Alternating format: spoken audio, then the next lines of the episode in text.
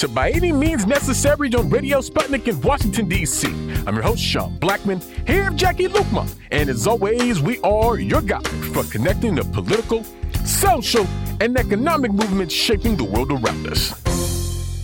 And today, on By Any Means Necessary, we are marking 60 years since the Cuban Missile Crisis, and we'll be discussing the resonance that period has with the current war in Ukraine.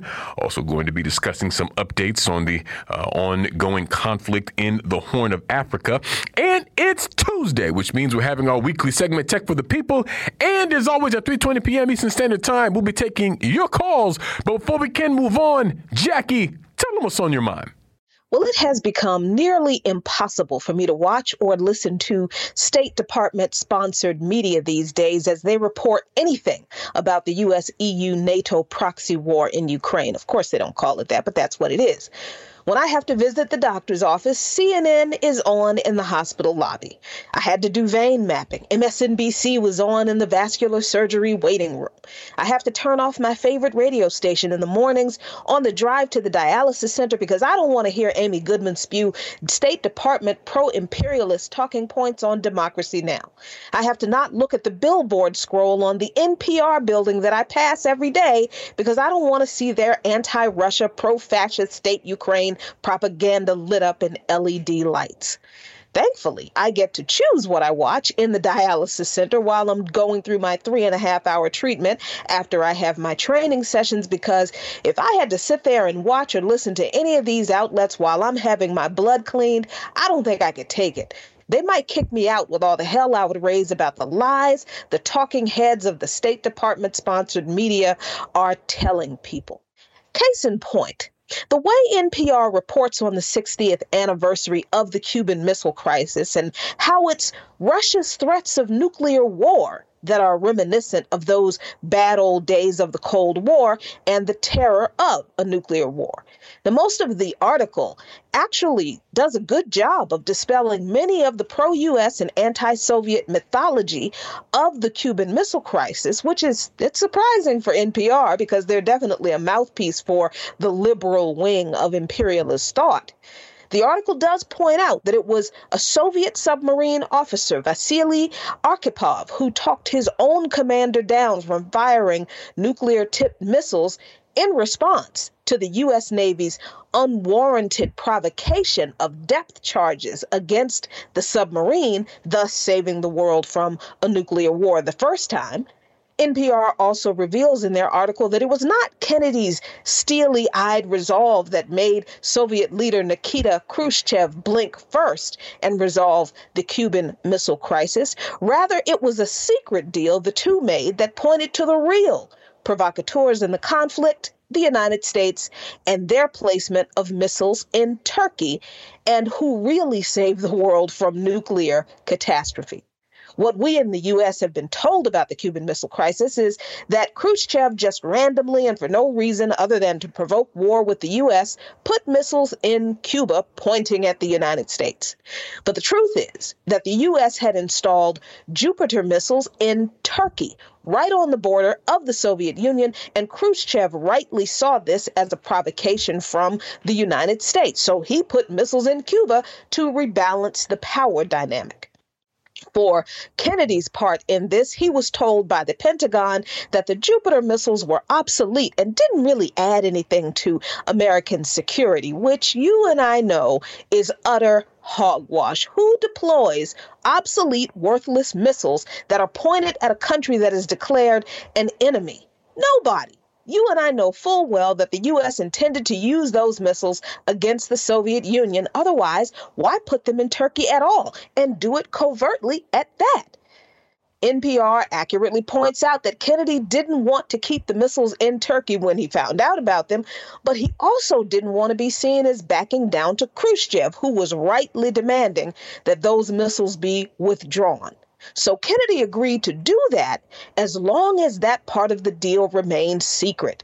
So here we have another Soviet, Nikita Khrushchev, who also saved the world from nuclear war, but the U.S. ego is so fragile that the megalomaniacs who created the Cuban Missile Crisis, it really should have been called the Turkish Missile Crisis, if you ask me, but they couldn't tell the truth about how it was resolved.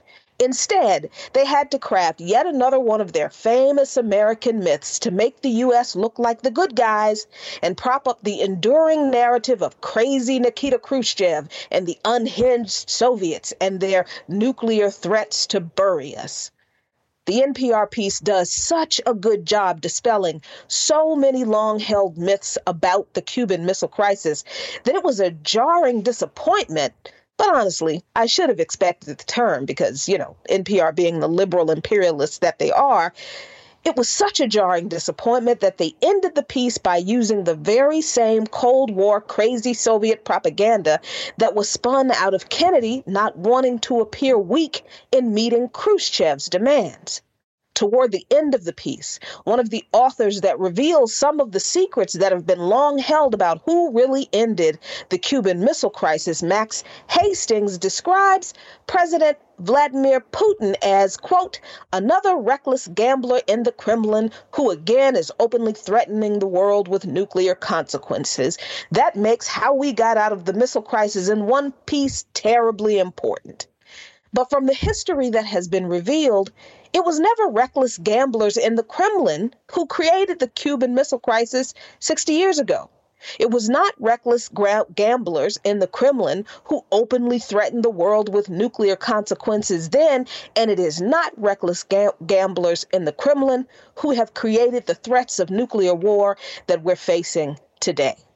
It was the actions of the United States in their provocation of the Soviet Union that brought the world to the brink of nuclear war in the 60s, and the same is true now with NATO officers and even the U.S. government's new favorite fascist, Volodymyr Zelensky, openly considering using nuclear attacks on Russia today.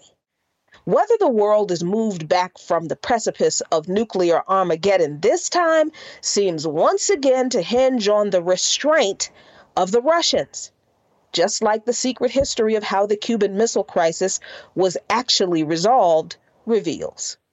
Follow Luqman Nation on patreon.com slash Nation for lots of great content. And those are today's talking points. And you are listening to By Any Means Necessary on Radio Sputnik in Washington, D.C.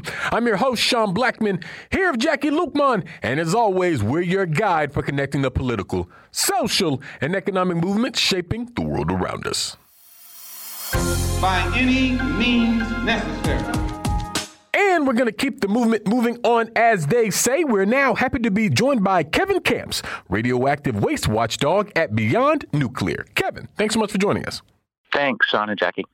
Absolutely. And Kevin, this month marks 60 years since the Cuban Missile Crisis, of course, from the original Cold War period, a very dangerous time where it seemed like uh, the world very well could be on the brink of open nuclear conflict. And I feel like it's relevant to uh, uh, raise this as people have been drawing a lot of comparisons between the period of the Cuban Missile Crisis and uh, the current situation with the war in Ukraine as we see uh, uh, talks of use of nuclear weapons happening both from uh, the U.S. and Russia. I mean, recently, a U.S. President um, Joe Biden talked about the possibility of a nuclear Armageddon before having to walk those comments back somewhat. And, you know, Russian President Vladimir Putin as well, talking about Russia's uh, willingness to use those types of weapons out of uh, defense, uh, saying that uh, it's not a bluff. Uh, personally, I tend to believe him, though it appears that the U.S. government and the, the corporate press don't seem to take these sorts of things uh, terribly seriously. But I was hoping you could help us understand just what happened uh, 60 years ago during the Cuban, Cuban Missile Crisis. And as an expert on these issues, I'm wondering do you see any resonance with that and uh, the moment we're in right now vis a vis Ukraine? Well, yes, indeed. I mean, I agree with many commentators who are comparing the, the level of risk that we are facing right now to what we faced 60 years ago. Uh, it may be the most serious moment since then. And uh, boy, what happened 60 years ago, most Americans don't realize. And it took a long time for even, you know, officialdom to recognize how very close to all out nuclear war it came. And I'm reminded, I think I may have told this story on your show in the past, but a single individual Soviet submarine commander who voted no on the launch of a nuclear tipped torpedo. I mean, what's said about him is he's the man who saved the world. His name is Arkhipov. He voted no on launching the nuclear torpedo from his sub during the Cuban Missile Crisis, despite the fact that U.S. warships were dropping depth charges near his submarine fleet.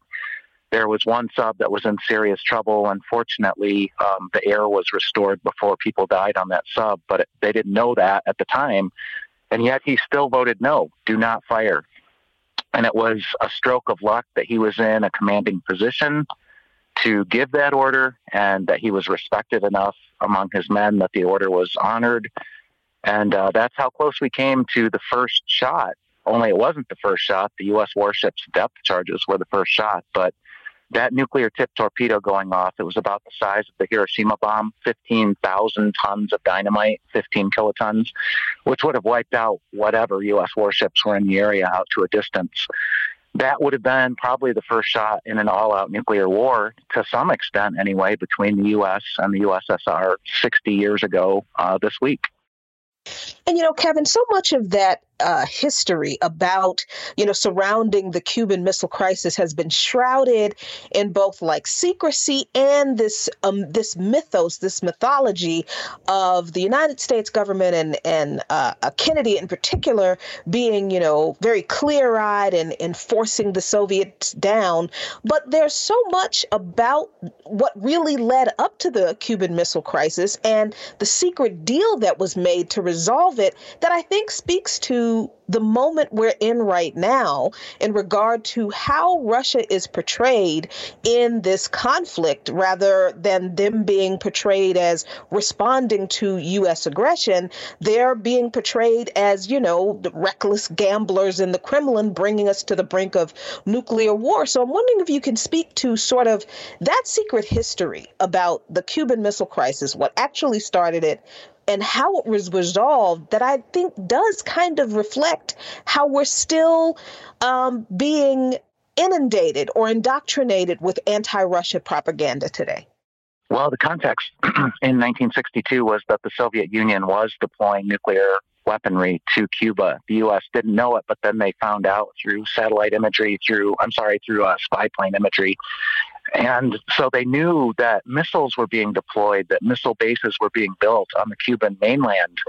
What the U.S. government at the highest levels didn't even realize was that there were already nuclear weapons in Cuba. They thought that they had caught it before they got there. What they also didn't know was that the Soviet commanders, even on land, but also on the subs, had direct launch authority on their own uh, decision. They didn't have to check in with the Kremlin that's how hair trigger it all was, and the U.S. government didn't even realize it at the time. And like you said, the secret deal to resolve the situation, what could Kennedy give Khrushchev back that would make the situation resolved without war? And what it was was that very quietly, very secretly, pre deployed U.S. nuclear weaponry in Turkey, a NATO ally, would be withdrawn. And so it was a tit for tat.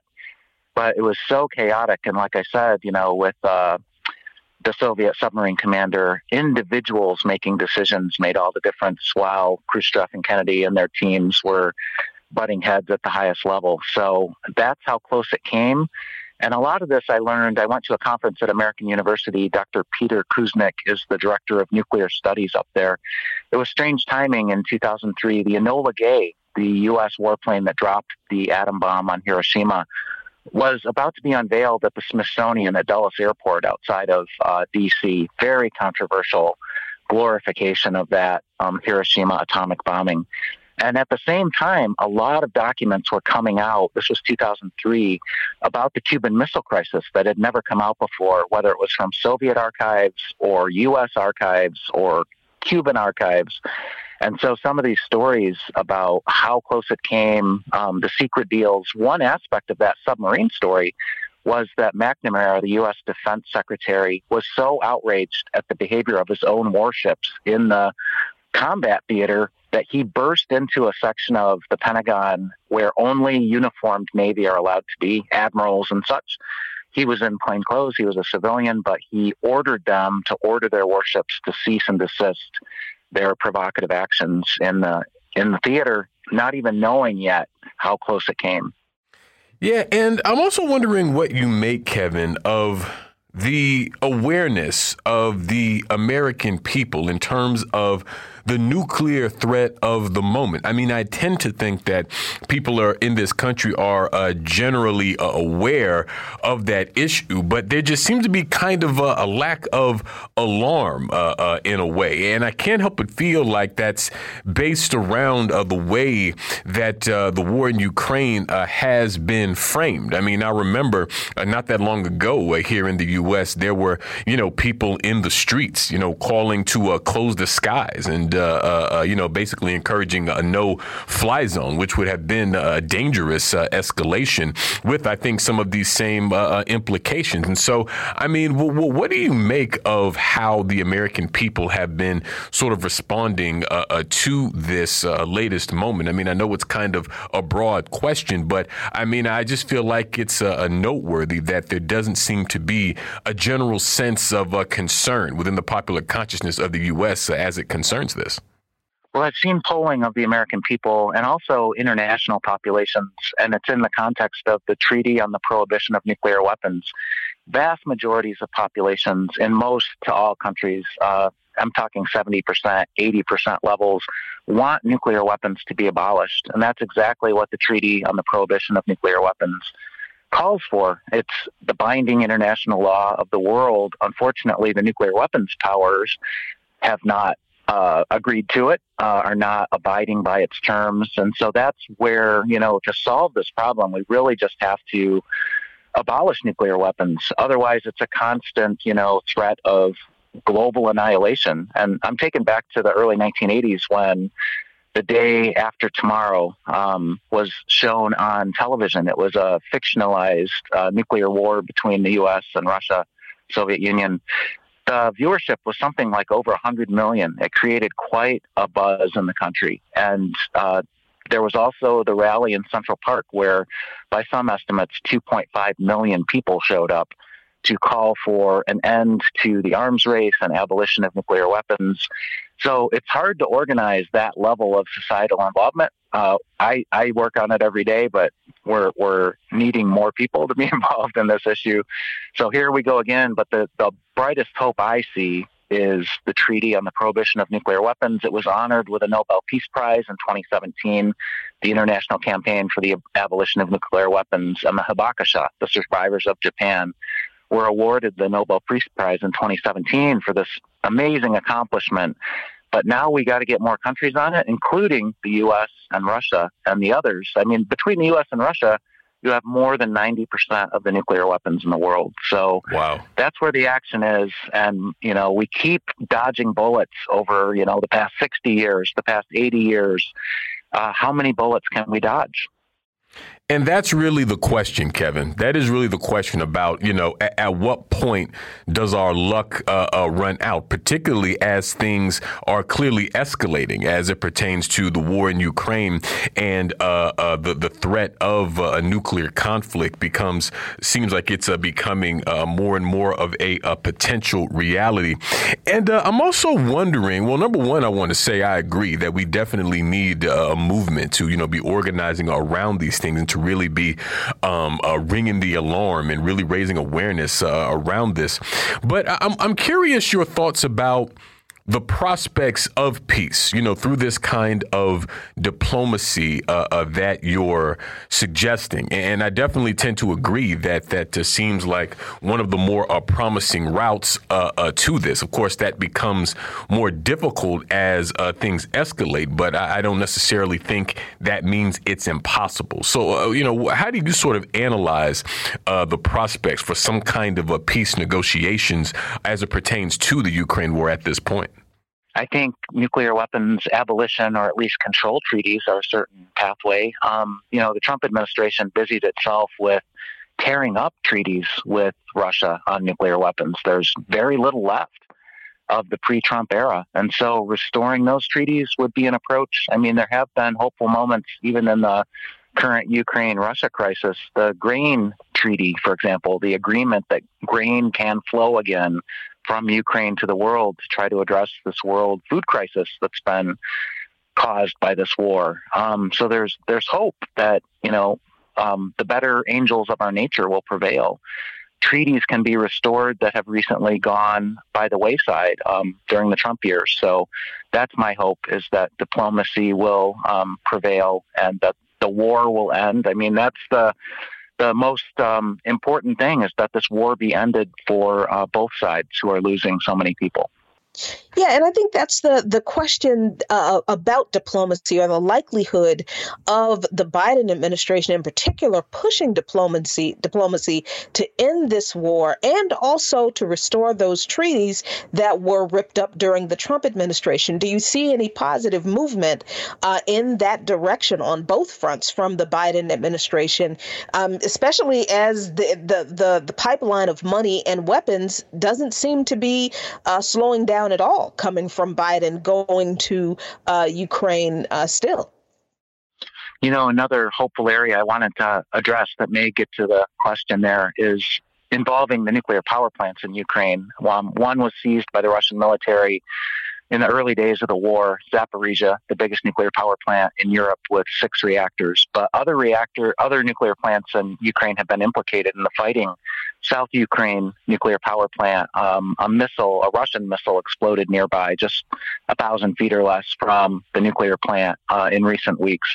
And the hope that I'm pointing at is the International Atomic Energy Agency, who we don't agree with very often because they're pro nuclear power um, they've very much involved themselves in trying to avert a radioactive mega catastrophe at one of these nuclear power plants, including sending a large team of 15 inspectors, including the IAEA director, to Zaporizhia in early September, they still have people there monitoring the situation. What they've called for is a demilitarized zone around nuclear power plants in Ukraine and by implication worldwide. So that's another hopeful area because, you know, the IAEA had to negotiate with the Russian government, with the Ukrainian government to even get themselves in there in the first place. So there is hope, um, but it's also a very high risk situation right now, even at the nuclear power plants, which have lost their grid connection for electricity numerous times. That's already flirting with disaster if the backup diesel generators fail or run out of fuel, or if an errant missile or an intentional shell hits the wrong place in the nuclear plant.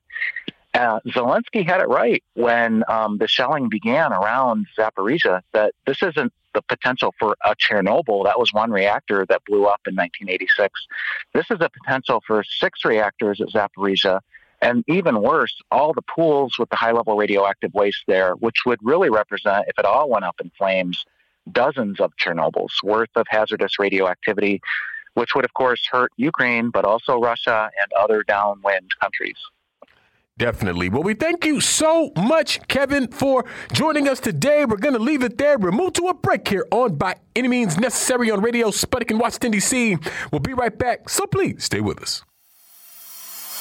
By any means necessary.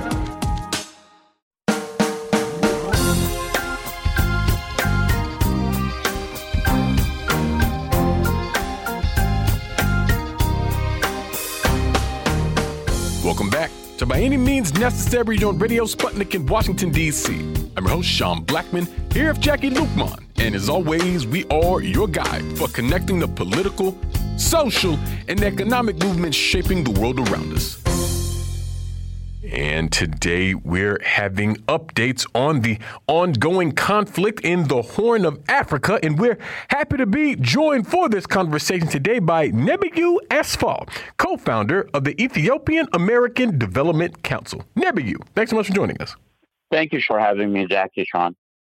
Absolutely, and it's good to have you, Nebiyu. And uh, here recently, uh, the head of the African Union, Musa Faki Mahamat, has called for a quote immediate, unconditional ceasefire uh, in the ongoing conflict between the uh, Ethiopian government forces and the Tigrayan People's Liberation Front, or the TPLF, uh, namely in Ethiopia's northern Tigray region. And uh, there's been sort of an ongoing discussion around uh, uh, peace talks led by the African Union and things like this. And so, uh, Nebiyu, I was hoping we could begin by sort of uh, breaking down uh, just what's happening with this uh, call uh, for a ceasefire led by the African Union here and how it factors into to what's been happening here in this conflict. Yeah, so um, we're the situation on the ground uh, right now is is just for context. Um, there was a ceasefire that lasted for six months, and the peace talks that was uh, being facilitated by the African Union um, and and Ethiopia. The Ethiopian government um, has been, you know, doing its due diligence and in earnest working towards the, the African Union peace negotiation or peace talks.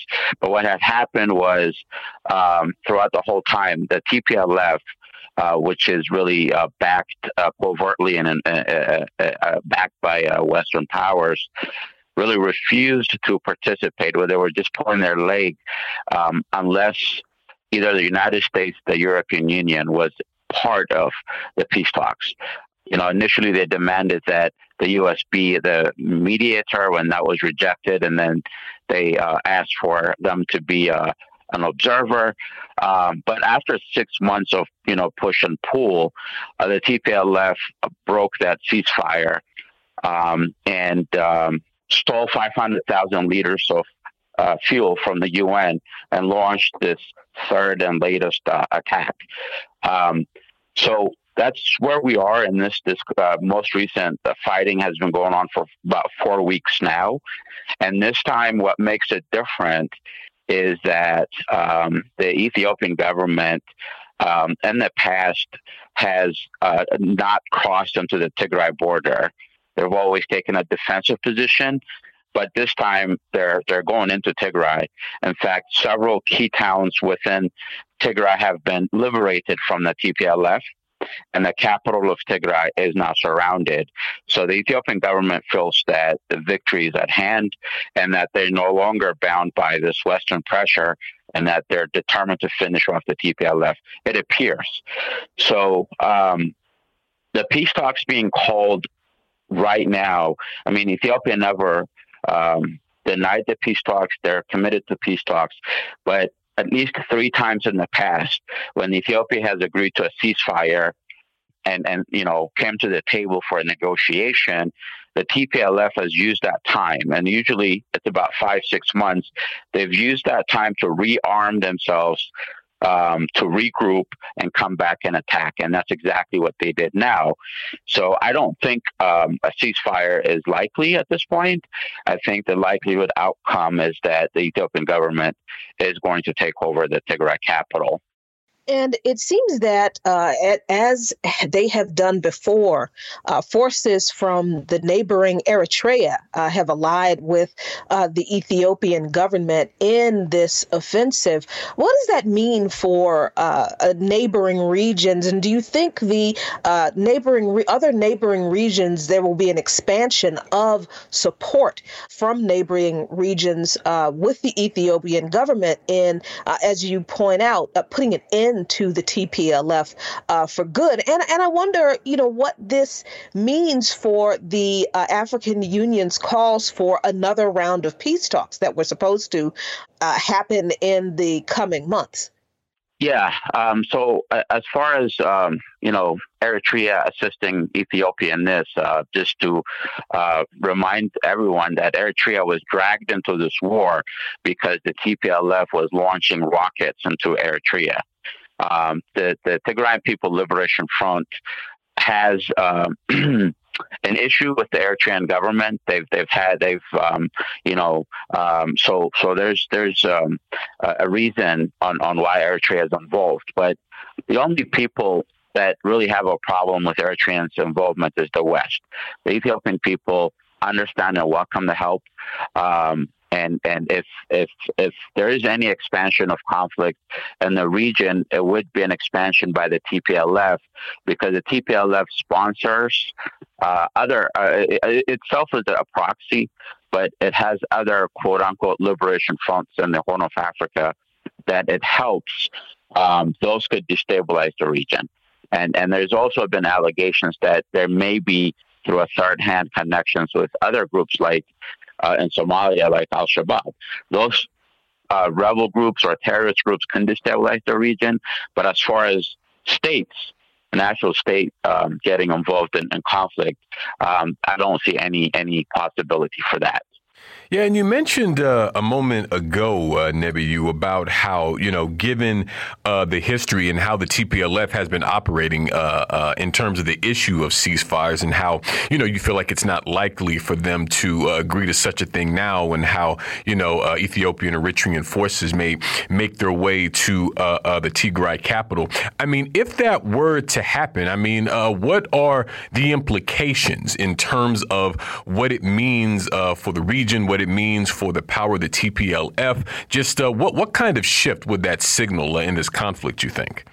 I think um, that you know. Um, once the, the capital of Tigray is surrounded, the TPLF would have one of two choices.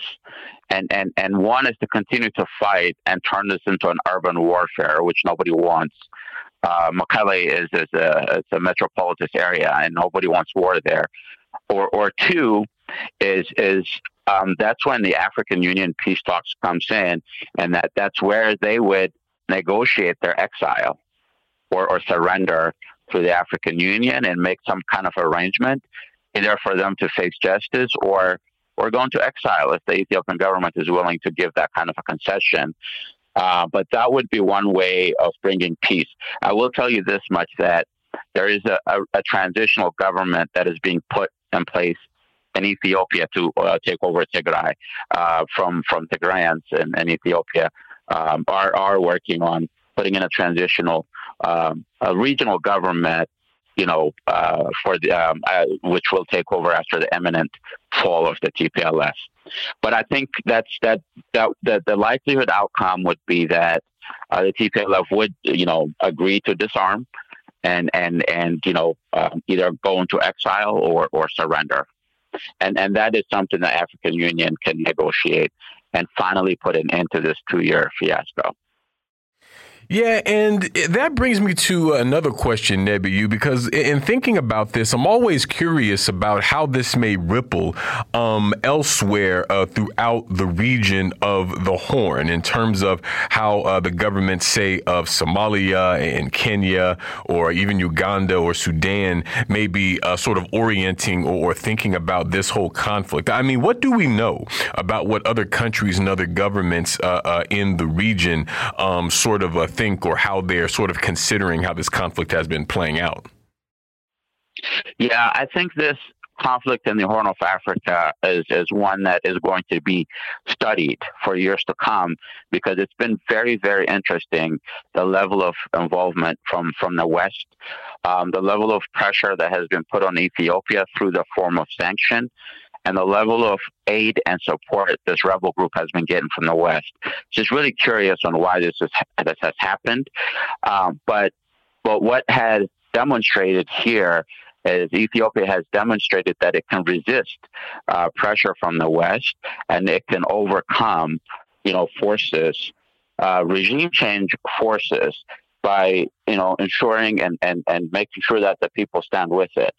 And I will tell you this much: this really has triggered a Pan African movement of African countries and Africans standing up with Ethiopia and with Eritrea.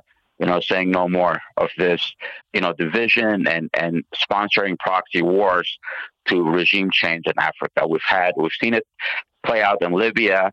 We've seen this kind of stuff happen in Syria, Iraq, and other places. But, you know, this is what was going to happen in Ethiopia that was stopped. So, you know, whether it's Kenya, Somalia, the neighboring countries, most of the continent, all of the continent, uh, is standing in solidarity with Ethiopia against the TPLF. And and proof of this, Sean, is the the UN uh, resolution vote they had a couple of weeks ago at the United Nations Security Council. Every there was not there out of all the countries that voted, the African countries voted in blocks in favor of Ethiopia. A few of them abstained, but not one voted with the West. They all stood with Ethiopia. So that shows you where the heart of Africa is at the moment.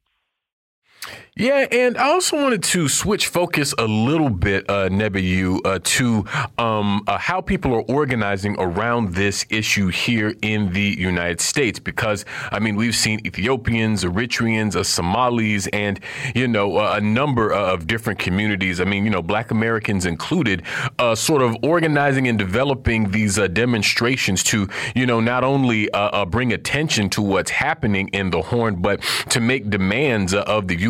government uh, and its role in exacerbating those issues. And so, from your perspective, I mean, how important is it that we continue to build and strengthen the movement uh, here in the U.S. and elsewhere in the world around uh, uh this conflict uh, uh, in terms of everything that's flowed from it? Yeah, I, I think um, you know this this war and conflict and the, the U.S. intrusion into the Horn of Africa perhaps was the, the last straw that broke the camel's back, that it has triggered a massive Pan African movement of, of, you know, the African immigrants, diaspora, uh, all of the African diaspora, African Americans in the U.S., Caribbeans, everybody is kind of standing up saying, you know, enough is enough, you know, no more. And, and, uh, in November, we're coming up to the one year anniversary of that massive global protest we held um, last year, November 21st, in 34 cities simultaneously in the same day. Uh, millions, um, and this are not just Africans, but you know, pro peace, um, anti-imperialist, anti-neocolonialist uh, folks came out and said, "Hands off Ethiopia, hands off Eritrea, hands off Africa. Enough is enough. And and at that point, we were on a potential brink of another U.S. Uh, military intervention um, because um, that's kind of what the talks was. There was a, national reserves being moved to uh, Djibouti, next door to Ethiopia on the border, and and the, the U.S. was threatening that they um, are going to send in um, some planes to evacuate U.S. citizens. I mean, it was basically a, a drumbeat for war, and that's when that big protest uh, came came came out, and and threatening the Ethiopian, the Eritrean regimes with military, with sanction, and and and you know different method to to basically bring back the TPLF. A year has gone by, and the movement of of the resistance has increased to the point where um, you know some of the sanctions have been dropped or, or, or paused, and that the media narrative that had taken over with lies has been debunked. And and and and thankfully, uh, part of the reason is that Ethiopian and Eritrean have a very large diaspora, active diaspora in the U.S. that has been behind this countering of the propaganda that has been going on on mainstream media. And then we've been very fortunate enough that there's been several independent medias that have really given us a voice or the platform to speak, um, and that has been very helpful. And I think I think this is uh, here to stay. Uh, but our unity, the Pan African unity, and working together has proved to be an invaluable asset that we all now cherish and and will continue to um, you know work on and build upon. Absolutely. Well, we thank you so much, Nebiyu, for joining us today. We're going to leave it there and move to a break here on By Any Means Necessary on Radio Sputnik in Washington, D.C. We'll be right back, so please stay with us. By any means necessary.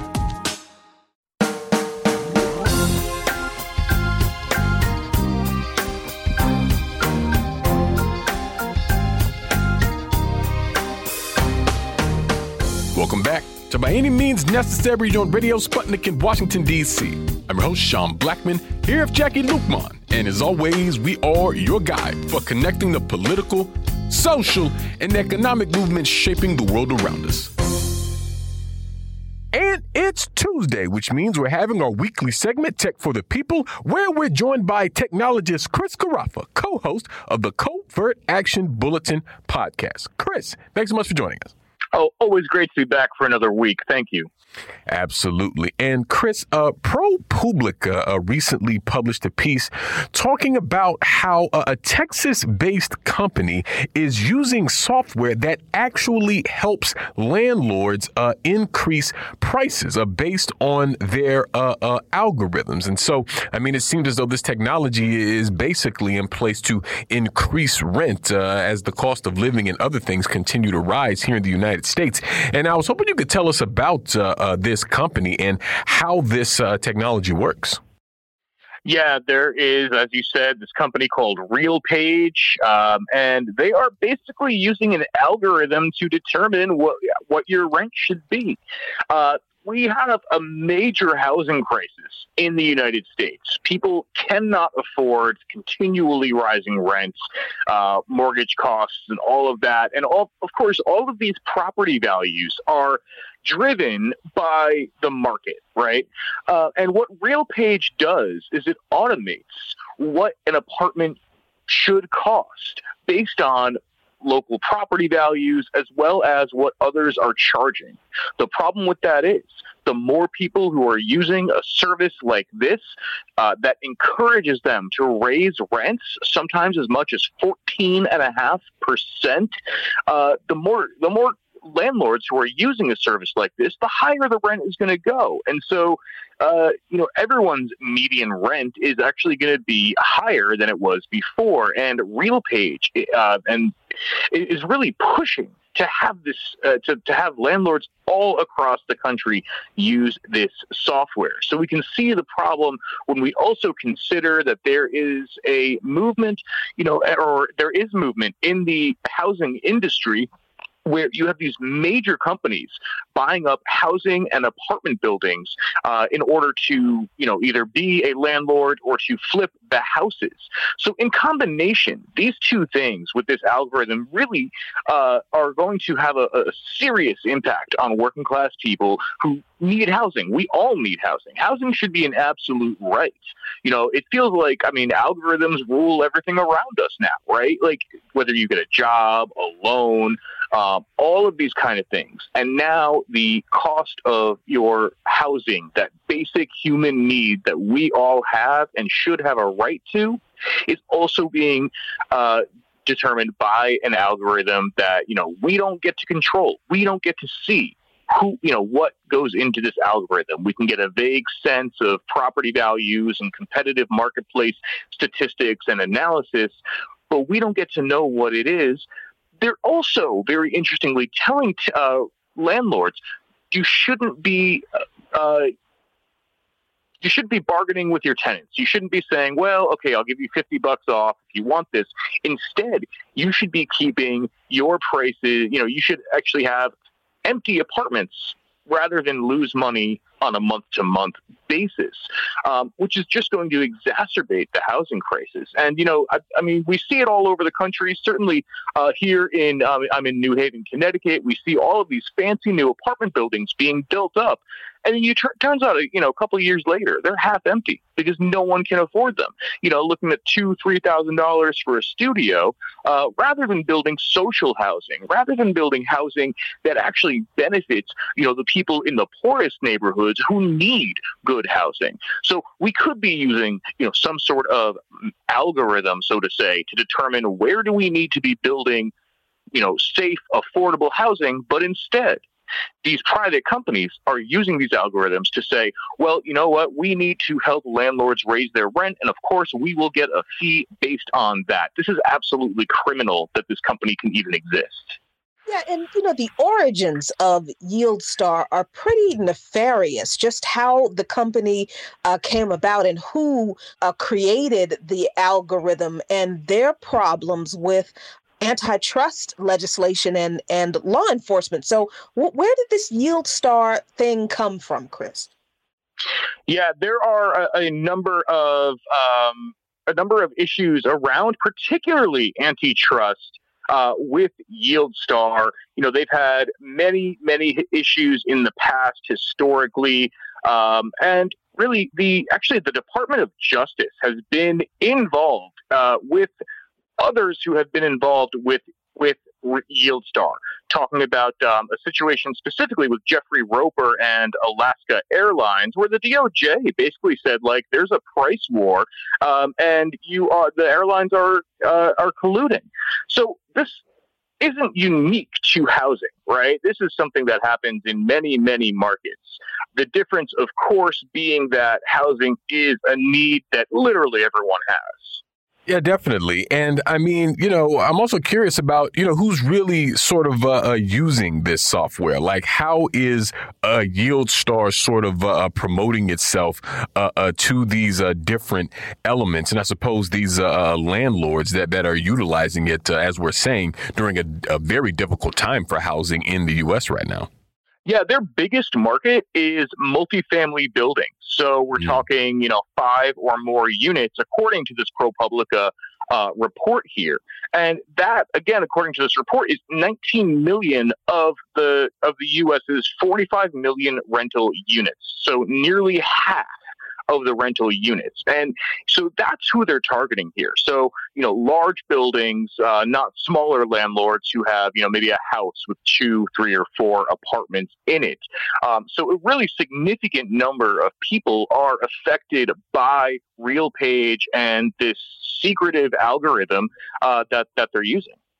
Yeah, and switching gears a little bit here, Chris, there's an interesting case um, here in the state of Illinois where uh, uh, there were some truck drivers that won a judgment in the first biometrics privacy class action suit uh, to go to trial in the state of Illinois. And this was more than 45,000 truckers that won a $228 million judgment around this. And so, uh, uh, what was at issue here? With this case, and you know uh, how are biometrics uh, playing into it? Yeah, I love this. Uh, Illinois really led the way in 2008 with the Biometric Information Privacy Act, BIPA. And they said that people have to consent to giving a company, a private company, their biometric information. But BNSF Railway Company, it is now determined that they have violated Illinois law, the, the that same law by forcing truck drivers to check in with their fingerprints and not giving them another way, not allowing them to consent or withdraw their consent. Uh, it's 45,000 truck drivers. It's a $228 million court case that BNSF is very unhappy about because this is a lot of money. I mean, this is very significant. This trucking company, the railway company, is um, is going to fight this, and I, th- I think it's going to end up likely. You know, it's going to take some time legally, but it's going to end up at the Supreme Court, and that's why I think this is so important to watch. This could be uh, really a test case on biometric privacy across the entire country. The question is, do we have a right or not to consent to the use of our biometric information, facial, you know, patterns, thumbprints, things like that, uh, by private companies. This is something that Facebook has also been affected by, where they actually, as part of an investigation in Illinois, they turned off the default setting uh, uh, which used to be to apply facial recognition to pictures that you uploaded to try to tag your friends in them. You actually now have to consent to being recognized in pictures that your friends uh, upload um, rather than having it automatically tag you in those pictures. So that's been another outcome of this uh, of this law, the BIPA. So I really think it's a significant outcome um, in this case. But unfortunately, again, this is going to go eventually, I believe, to the Supreme Court. You know, this is a uh, BNSF is a large company. They do not want to pay hundreds of millions of dollars, and ultimately, they also want to continue to violate the rights of tr- their truck drivers uh, who you know took this action against them. So. I, you know, I think we really need to be watching this as it goes through various courts, as it goes up to the highest court in the land. And we know that the Supreme Court has not been a friend to privacy rights. There are very few justices, if any, who have actually said that, you know, there is a right to privacy. Of course, there is the issue of Roe v. Wade, which was a initially the initial case was a right to privacy case. Um, but, you know, in other cases, this court has not uh, not done well with privacy issues. And I think the current composition makes me even more nervous about it, which is why there has to be a, pub, you know, a, a strong public reaction to any kind of attempt to violate our right to privacy. Yeah, and I think this raises the question for me, Chris, about uh, the implications of this lawsuit on the ways that law enforcement violates uh, citizens' privacy in the exact same way. You know, a corporation as big as BNSF has been able to get away with this for as long as it has, and it now it seems like it's being punished for it. And you know, we'll have to see what the Supreme Court says about that. But how do how can we use this case? Case to make a stronger case against law enforcement doing the exact same thing and getting away with it under the auspices of their enforcing the law. Right. Well, certainly. I mean, let's remember. I think the most egregious uh, violation of this is actually, you know, a Fourth Amendment issue, and it's that Customs and Border Protection defines the U.S. border as anything a 100 miles inland uh, from either a land border or a sea border. So that's the majority of people who live in this country. They also have an exception that lets them violate Fourth Amendment rights within that 100 miles, which means that they can force you to unlock your phone um, you know, at an airport or, you know, getting off a, you know, a train or whatever it is as you come into or try to leave the country. And this can cause, you know, serious privacy issues. Uh, at the, you know, at the best, it can delay you and maybe you miss your plane or you miss, you know, whatever it is you're doing. But, you know, it basically almost, you know, gives them carte blanche. And there have been lawsuits against it and they've made some progress. But really, there's uh, still this, this maintenance of this status quo where, uh, CBP is able to do that within the border region. And uh, the ACLU has done some really fantastic writing and analysis of how that still maintains, you know, its status as a violation of the Fourth Amendment. But of course, this happens everywhere.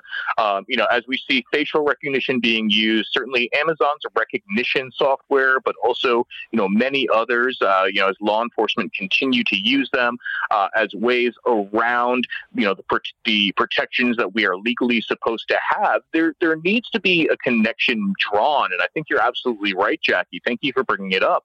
Between the fact that it is mostly private companies who are collecting this biometric data and then sharing it uh, with uh, you know with law enforcement. So that's not the case as, as far as we know in this BNSF situation. That was, uh, as far as we know, it's purely internal. But then, you know, would BNSF uh, collecting this uh, biometric information from their drivers? Would they then hand it over to the police in the case of a warrant? I mean, that's an open question that I think, you know, is not part of this case, but really needs to be considered as we have more and more companies collecting and scanning and, and storing all of this information on us.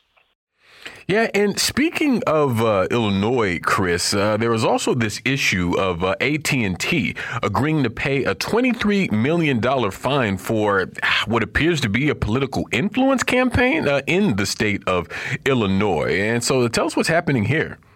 Yeah, the uh, former Speaker of the House uh, in Illinois, Michael Madigan. Well, it turns out that AT&T paid uh, a friend of his, they call it an ally, uh, $22,500.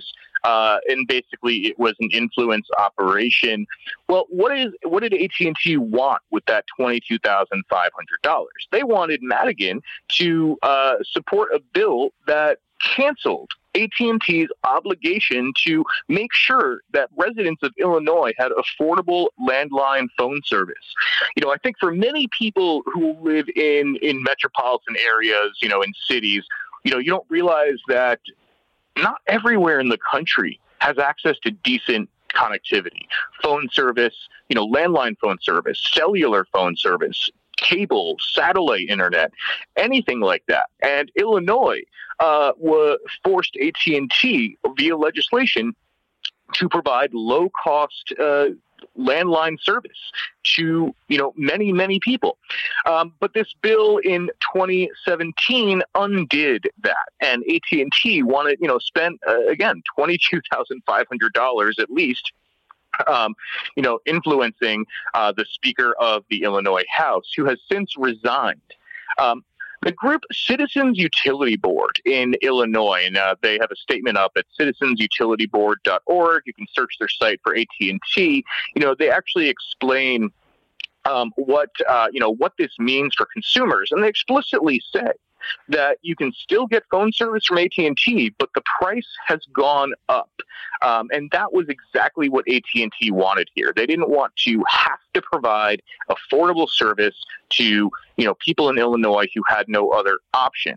Uh, remember, AT&T you know, is effectively, you know, the product of, you know, the breakup but then remerger of Monopoly.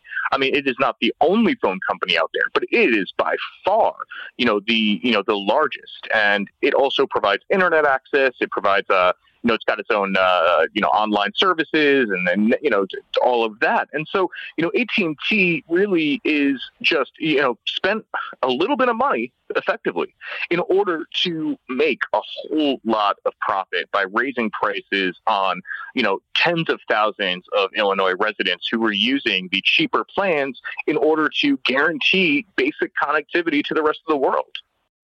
And you know, even though it seems like AT&T is being punished for their, you know, trying to influence politicians to pass legislation uh, so that they don't provide low cost connectivity for uh, citizens. Actually, under the agreement, the government isn't really punishing AT&T as long as they behave themselves. I mean, what does this mean still for people who don't have affordable internet access? for people who don't have affordable internet access or even just a phone line, it means pretty much nothing. They've actually uh, deferred prosecution. So AT&T is going to pay $23 million uh, to the Illinois Crime Victims Fund uh, over the next 30 days. $23 million, you know, certainly is, is practically nothing for this giant, giant company. Um, and, you know, other than that, if the company, I believe it's over a two year term, uh, you know, just goes by the agreement that they've made with the Justice Department, then there's no prosecution. There's no no one is going to jail for this. No one, uh, no individual is being fined for this. The company is losing basically the equivalent of dropping a penny into your couch cushions for the rest of us. Yeah, definitely. Well, we thank you so much, Chris, for joining us today. We're going to leave it there and move to a break here on By Any Means Necessary on Radio Sputnik in Washington, D.C. We'll be right back, so please stay with us. By any means necessary.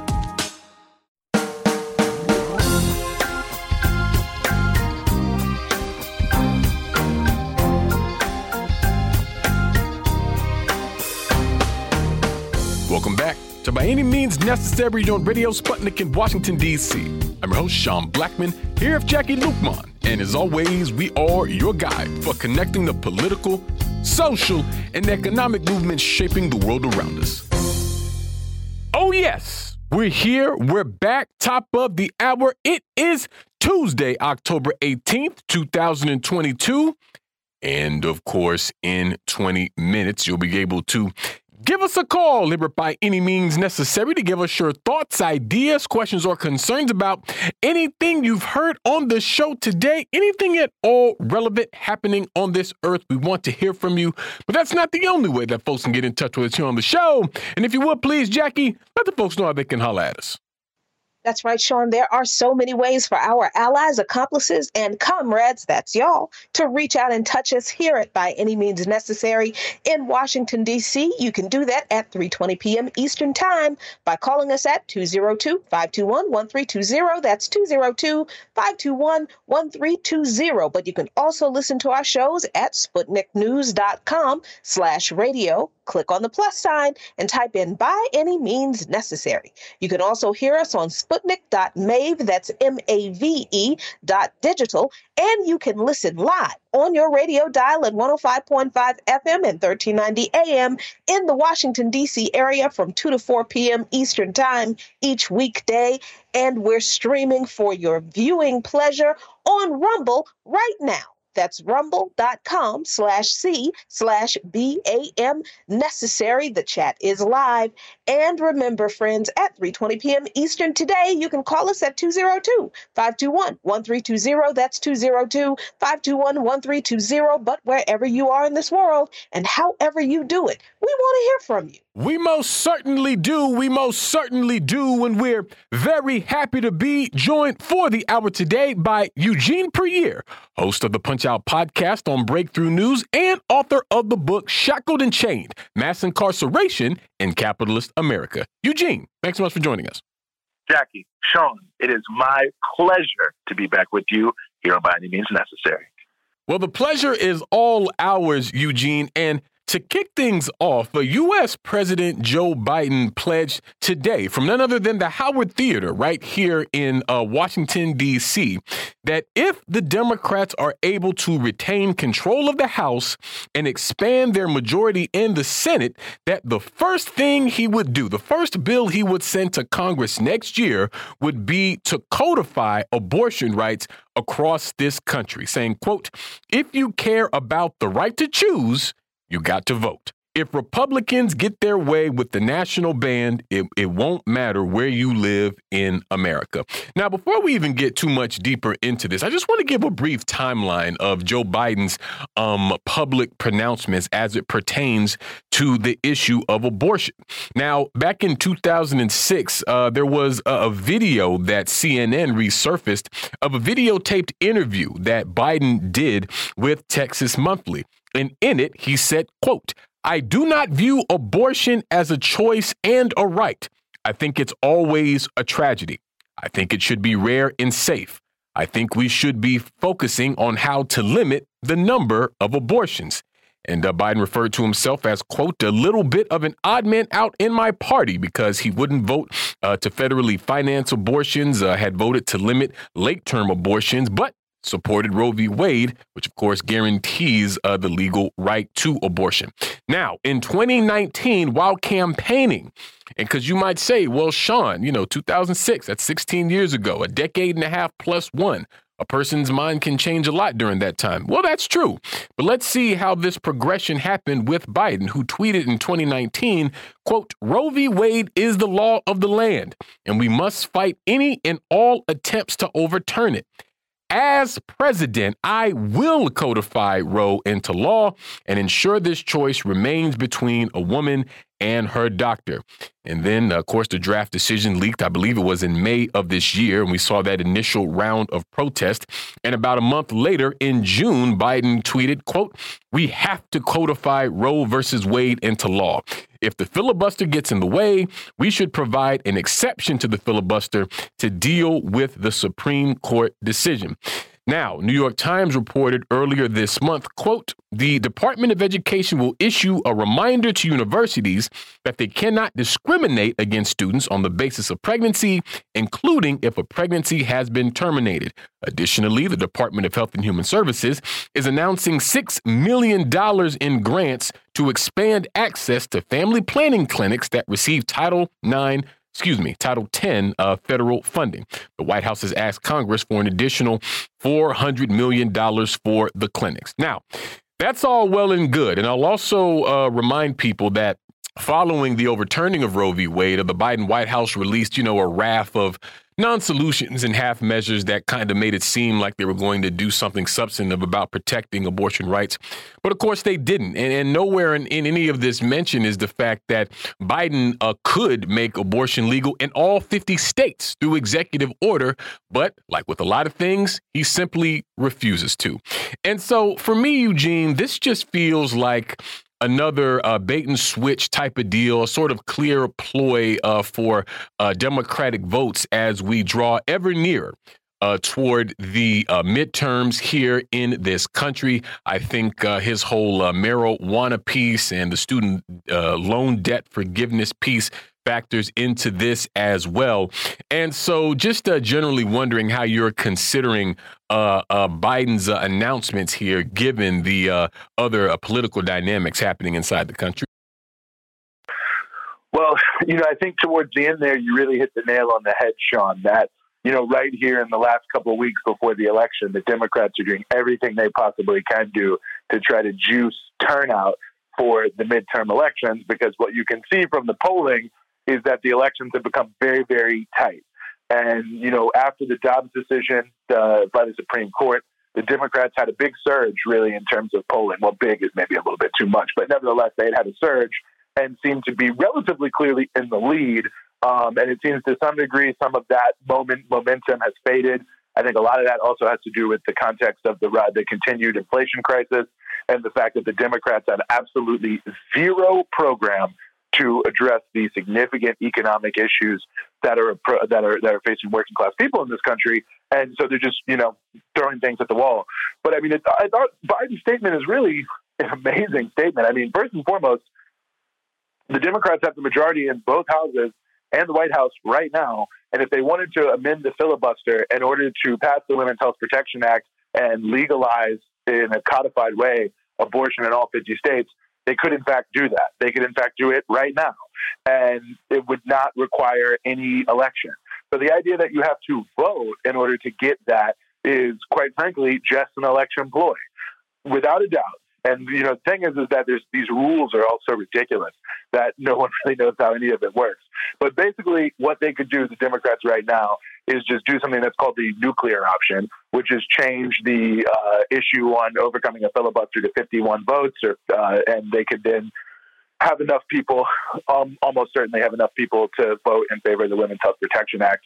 Uh, from my point of view, I mean it's pretty close, but it could be it could be done. But putting that aside, that they could do it right now, even if the Democrats do indeed vote, and this speaks to the point you're making about Joe Biden, do indeed win and keep both houses, it still is not a foregone conclusion because if they were going to do it as a foregone conclusion, it would have happened by now. But whether we're talking about, uh, you know, current people who are known as quote unquote conservative Democrats, or whether we're talking about Joe Biden himself, the Democrats as a party have not actually taken measures to do this specifically because they want to appeal to anti abortion forces. When Roe v. Wade was in effect, you had the, the sort of feeling that, okay, well, abortion is legal. You know, it's it's you, there's not that much that, that the right wing can really do about that. The Supreme Court will never rule against it. That was essentially the the thought process amongst the Democratic high command.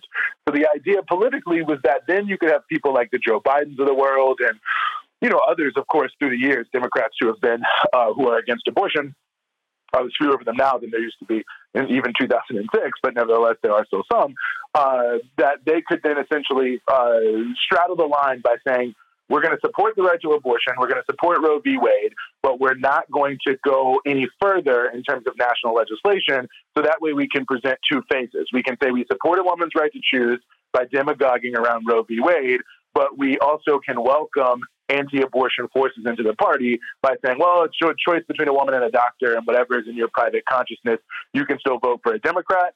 And the Democrats are not going to actually take steps to codify these beliefs in a way that you would not agree with.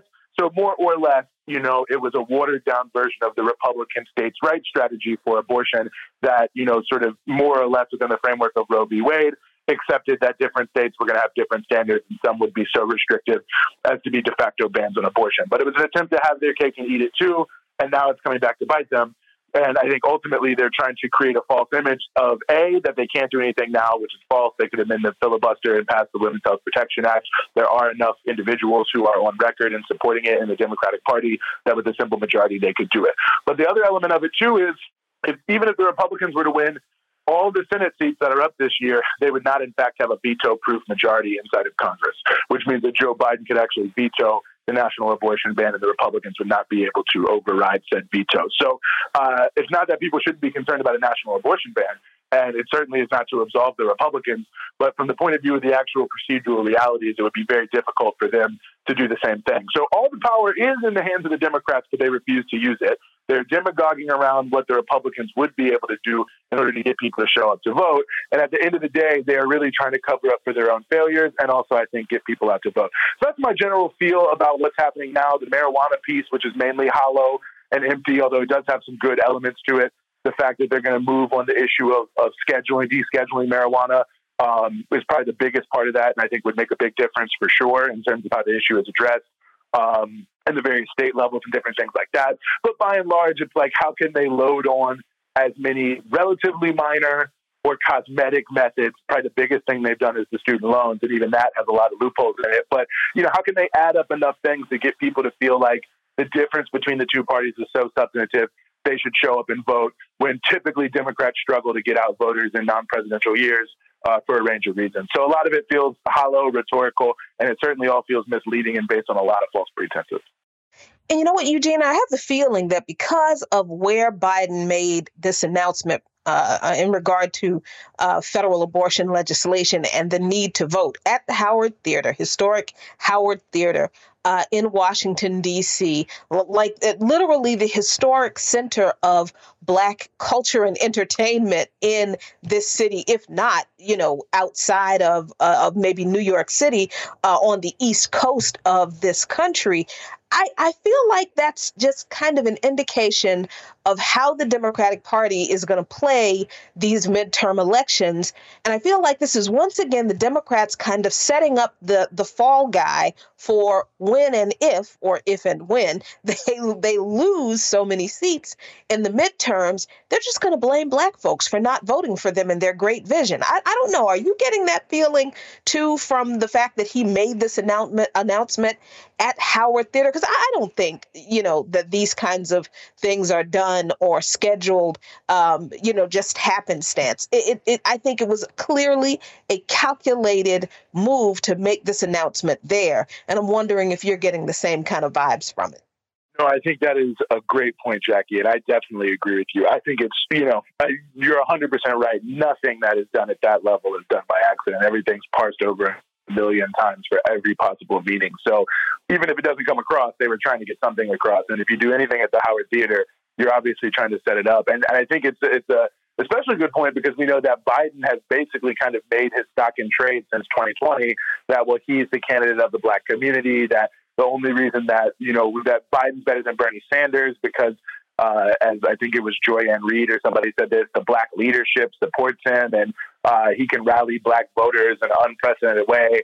Uh, now, despite a lot of that just being completely ridiculous from a number of different points, it's obvious that like Biden's own presentation over the past couple of years has been very much around centering his sort of leadership, if you will, if you can even call it that, uh, of the Democratic Party around this idea that he's going to put at the core the interest of black voters and that at the core of the Democratic success is black voters. And that's certainly the sort of, you know, line he used to defeat Bernie Sanders, uh, most notably in the context of the elections. And so I suspect if they lose, every article, I agree with you 100%, Jacquie, will be about how turnout was lower amongst black people and that will end up becoming the sort of discourse. I mean, you can already see that a little bit, and kind of in a way from people who I think are trying to do the opposite to not blame black people. But you can see a little bit in the gubernatorial election in Georgia right now, where Stacey Abrams is not doing that well.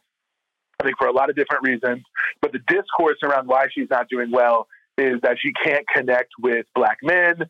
Um, and that black men will not come out to vote for Stacey Abrams, and that if she loses, it's because either A, black men are, are terrible people, or B, she do enough black men. And, you know, whatever the sort of specifics of that, I think you can just see that kind of, of pivot point becoming a bigger and bigger talking point on a national level where it'll be, well, in, Ohio, in this state or in that state, you know, fewer black people came out to vote in this election or that election. And it'll be presented, I think, on both sides. It'll be presented by people saying, oh, they didn't do enough, which is true um, or people saying, oh, they, you know, the, the black people themselves were terrible. But ultimately, it really kind of absolves all other elements of the population from any sort of role. And it's like, you know, it's in a way good to have black issues centered, but only if it's being centered in a way that's actually realistic. Um, as opposed to you know some other uh, uh, modalities. So yeah, I think this is definitely loading up for it to be a black people didn't show up enough on election day kind of election. And there was less of that in 2016, of course, because of the Russiagate thing becoming so uh, overarching. But there was some of that, I think, in the context of 2016 as well.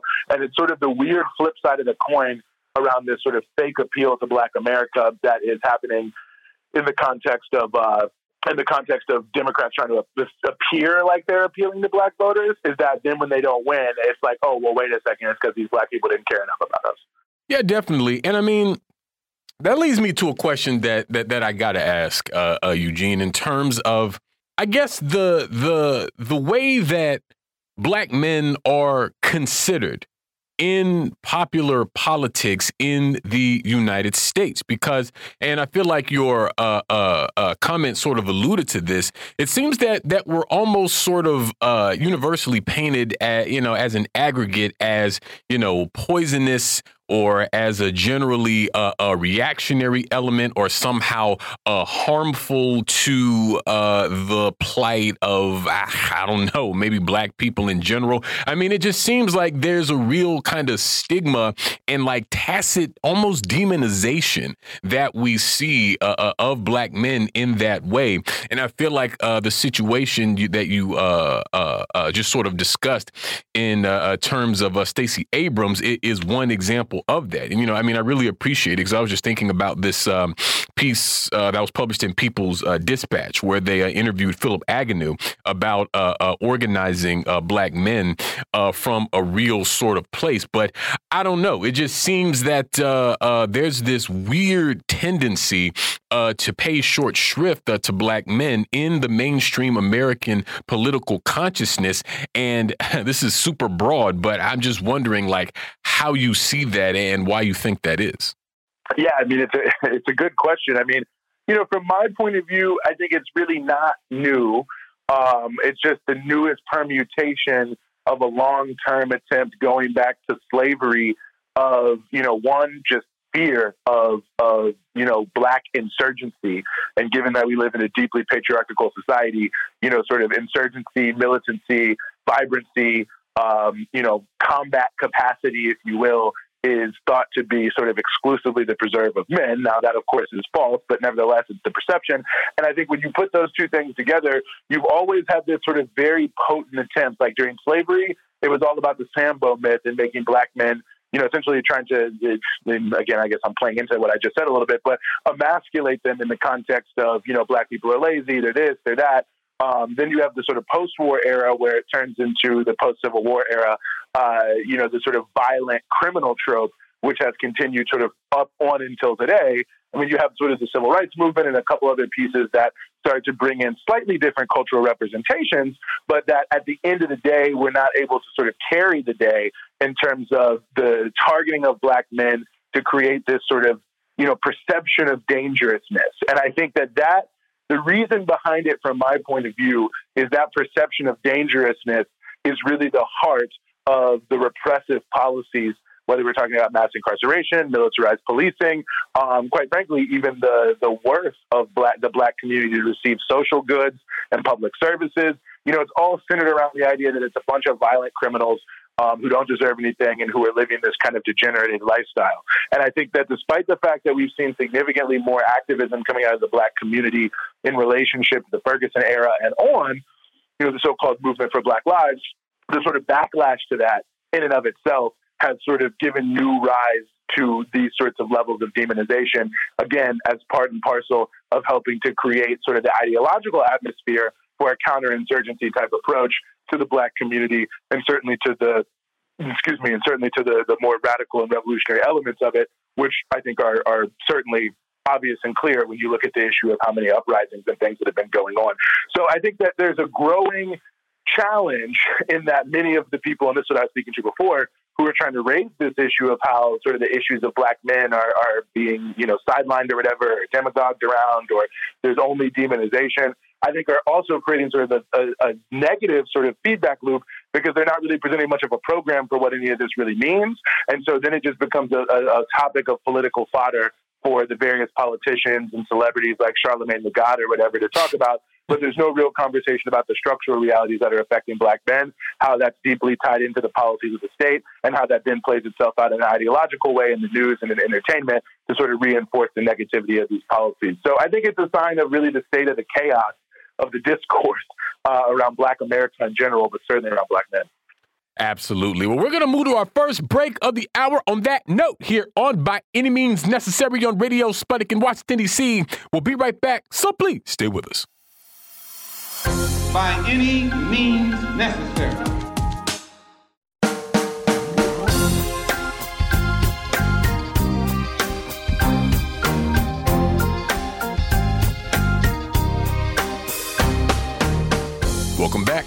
Any means necessary on Radio Sputnik in Washington, D.C.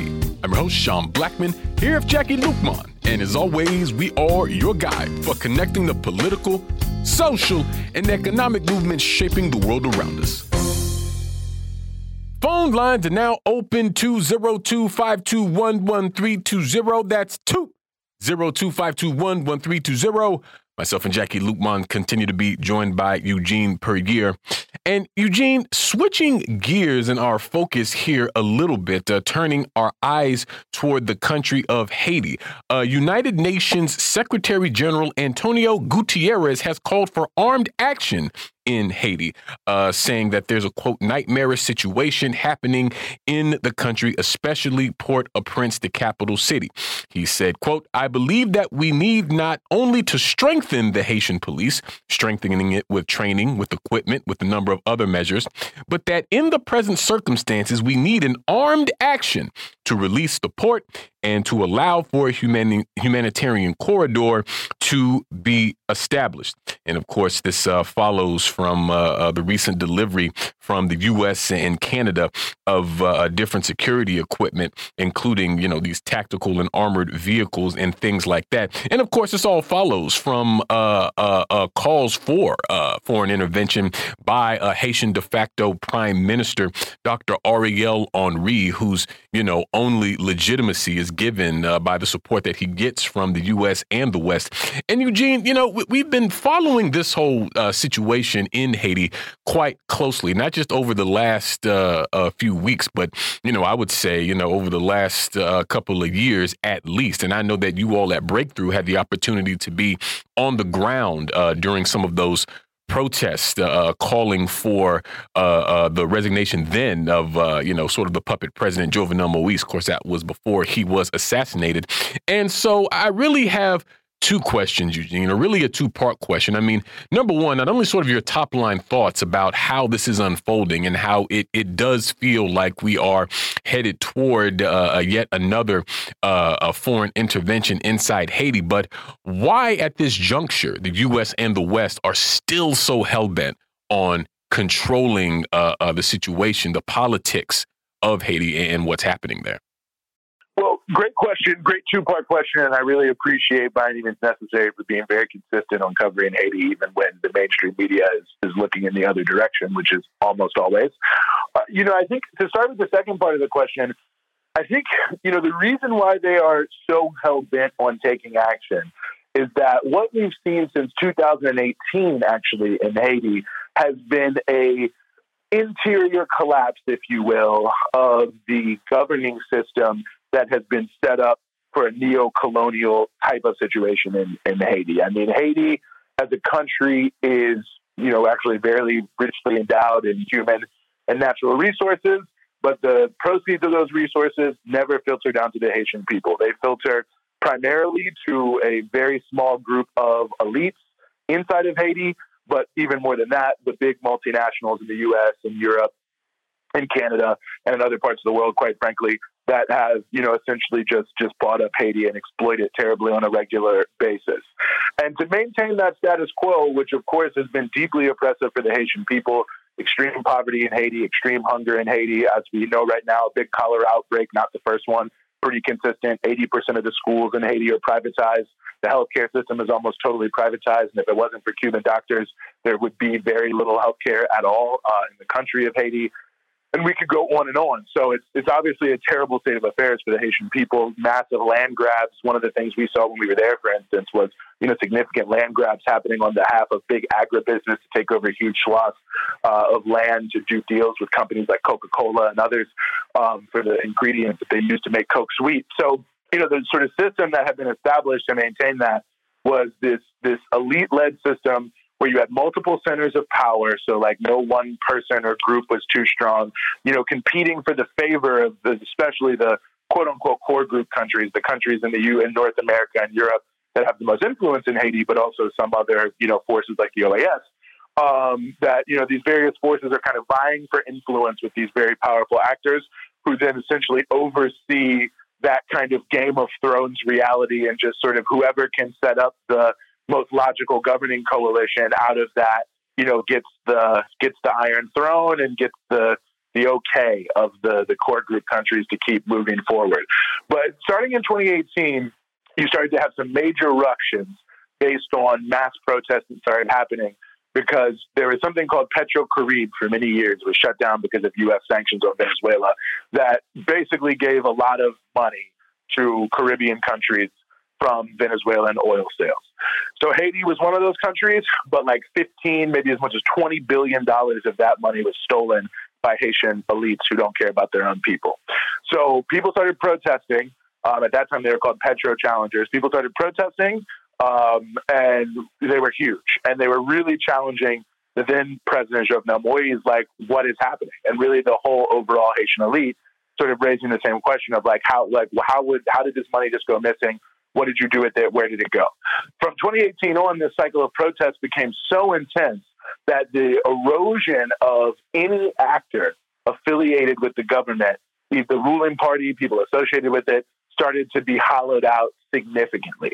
And fast forwarding to where we are today, you're in a situation where the so called Prime Minister Ariel Henry, and it's important to remember that not only was he never elected, basically the way, the way he's Prime Minister is 10 people in the Haitian Senate, which had actually already been dissolved for over a year at that point, uh, got together, said he's the prime minister, and the U.S. government called the guy who was second in command after Jovenel Moise was assassinated in 2021 and basically said Ariel Henry is going to be the leader and you have to be the leader. And that's not just me saying that. The New York Times said that. That only reason he's there, the U.S. put heavy pressure to put him there. So the epitome of unelected, unaccountable, anti-democratic leadership there. But he has no support, basically. That's the point I'm making by saying that, um, except a tiny little sliver of elites. You've got multiple different elites, some who claim to be supporting the protests, some who are trying to mobilize their own political parties, deeply divided. You have this huge mass movement that is existing that is not letting up four straight weeks of protests so far, and that is, is to some degree holding the fire, the, the fire to the feet of these elite type forces. So the type of situation you might have, like after the coup in 2004, when the U.S. kidnapped then Haitian president, who was democratically elected, Jean Bertrand Aristide, um, and took him out of the country, they were able to put together another coalition by uniting 200 of these elite figures. But they haven't been able to put something together like that now. There's, it's almost like breaking a thermometer, you know, and you put the mercury there and you can never actually put it back together. That's the situation that you have. The situation there is broken. The neo-colonial status quo is broken. The masses of people are refusing to accept this kind of thing going on forward. And the individuals who are, and I'm going to get to the invasion here, but I want to give this context. The individuals who are in positions of power are so at odds with one another, they can't even under imperialist patronage and tutelage come up with uh, any form of governing structure that's significant enough for them to back. So I say all that just to say that is the context for what we see with the UN resolution authored by the United States and Mexico to authorize a non UN, that's interesting, multilateral security force to go into the country. Because for sometimes the imperialist forces and the core group forces, and sadly many other countries in the world who are not imperialist, like China, um, who that they've been going along with it, so it just has to be said, they've been trying to force a rapprochement between Ariel Henry and the forces supporting him, the limited forces supporting him, and something called the Montana Accord, which is a group of 200 organizations, church organizations, voodoo organizations, political organizations, and some left organizations as well. It contains a lot of Haitian elites, but it also contains elements of the mass movement, religious, civil society as well. Um, so it's considered to be more representative than Henry. And there is an attempt by the West, especially, to create a stitch up between these two sides. But the difference is, is Ariel Henry wants to keep all power to himself, so he doesn't want to make a deal with anybody. The Montana Accord, they have their own plan, and it doesn't include Ariel Henry. And their legitimacy is 100% based on seeming representative of this oppositional current in Haiti, which limits their ability to cut deals with either Henry or the West. So they couldn't get the right thing together. So in that kind of vacuum, the forces in the United States, which includes the Washington Post editorial board and the warmongers behind them, the forces in the region, which includes prominently the president and the elite leadership of the Dominican Republic um, and other countries who have been pushing for over six or seven months now, really over a year, for there to be an intervention, have sort of surged to the forefront. And in the lack of a real political solution on the ground, they have essentially been able to assert the idea of an intervention and an occupation as the best possible way to maintain the control of Haiti that will make it continue as a, you know, number one destination for people looking for super low wage labor uh, or, you know, very cheap to get uh, and expensive to sell natural or agricultural resources. And so that's what's basically led us to this point. And of course, the issue of quote unquote security is being totally demagogued to establish this, you know, these so called gangs, which even to call them gangs is not correct. These are basically non state armed actors, but even to call them non state is not 100% correct. These so called gangs are deeply enmeshed with the elites of Haiti and the state structures. Uh, many of them are cops or former cops, for instance. Uh, uh, barbecue, Jimmy Chérizier, who's the one who's become the most well known uh, internationally, you know, as a former cop. But it's not. I'm not trying to single him out. A bunch of them are. You have Phantom 509, some of these other gang groups. They're all former cops, and all of them are tied in. You know, just a couple days ago, you mentioned the issue of the armored cars. Well, some of those same types of armored cars actually just got stolen from the police by one of these gangs in Haiti. And the thing that was notable about it that La Nouvelliste, which is sort of like the New York Times of Haiti, was promoting, is that this so-called gang actually works with the police in other neighborhoods in the context of their, you know, so-called anti-gang activities. So really what you have is these are paramilitaries that are part of the power game of Haitian elites for, you know, positioning themselves in this sort of broader, you know, as I described it previously, Game of Thrones type struggle for who's going to be the neo-colonial leader of Haiti. So I think that's what brought us there. I think that's the context. But what we know is whether it's 2004, whether it was 1991, excuse me, 1993, uh, whether it was 1915, every single one of these occupations by Haiti has only made the situation in the country significantly worse, and it's only deepened the control of the country by interests who are non-Haitian uh, to exploit the, the people in the land. And you know, there are so many aspects to uh, you know what you just explained leading up to this current moment in Haiti that the the uprisings by the people in Haiti have also been just I think just as multifaceted because not only are people you know taking to the streets protesting possible another possible foreign intervention in the country. They're also protesting the rise in fuel uh, uh, uh, prices, the collapse of the Petro uh, Carib program, but they're also doing things like expropriating uh, grain that was being stored in some, I think, UN uh, warehouses and, uh, you know, moving against offices of these non governmental organizations. Can you kind of give a context of what that part of of the fight back means. What are people you know why are people in haiti uh, uh, targeting uh, these ngo offices? What's the role of ngos and and the un and and the, the way they basically control uh, so-called relief aid in haiti? And why is that so important that uh, haitian people are making those issues a part of their struggle Man, thank you so much for asking that, Jacquie. I think that's, I mean, it hits so much to the point of why Haiti is in the problem situation that it is now. I forget who coined the phrase, and I'm sorry I can't. I'd like to give them credit. But, you know, many people actually call Haiti the Republic of NGOs. And anyone who's ever been to Haiti, anyone who's ever worked in Haiti, you know exactly you that I'm sure rings quite a bell because there's 85 million foundations that are working in Haiti. And I think the easiest way for people to really sort of encapsulate why people are targeting this is for those of us who are old enough to remember, if you can remember the earthquake in 2010 and just remember the huge flood of ads that were all over TV donate to the Red Cross, donate to these people, donate to those people. And it was like billions of dollars raised for Haiti. None of that money went anywhere for Haitian. I mean, I was pretty stunned when I showed up in Haiti last year. And I'm just thinking, like, where did all that money go? I mean, there's there's really like no evidence that, and you see all these buildings all the time that are like half constructed, and people say, "Oh yeah, yeah, yeah," you know, it kind of went, it got messed up in the in the um, earthquake, and nothing ever happened. And it's like, well, wait a second, what is all this money for? And there was actually a study done by Chuck Schumer, of all people, um, about the Red Cross effort. I wish I could remember the exact number, but it was like the Red Cross built like 20 houses or something like that with the hundreds of millions of dollars they're supposed to spend. So since 1999 ish, really since the second Aristide administration, which is like 99 to 2004 when he was cooed out, the strategy of U.S. aid, and not just the U.S., many others, has mainly been to try to reduce state capacity of Haiti and to only funnel any aid or resources to sort of U.S., especially, um, but Western approved NGOs and aid organizations that work sort of in conjunction with their own quote unquote local partners.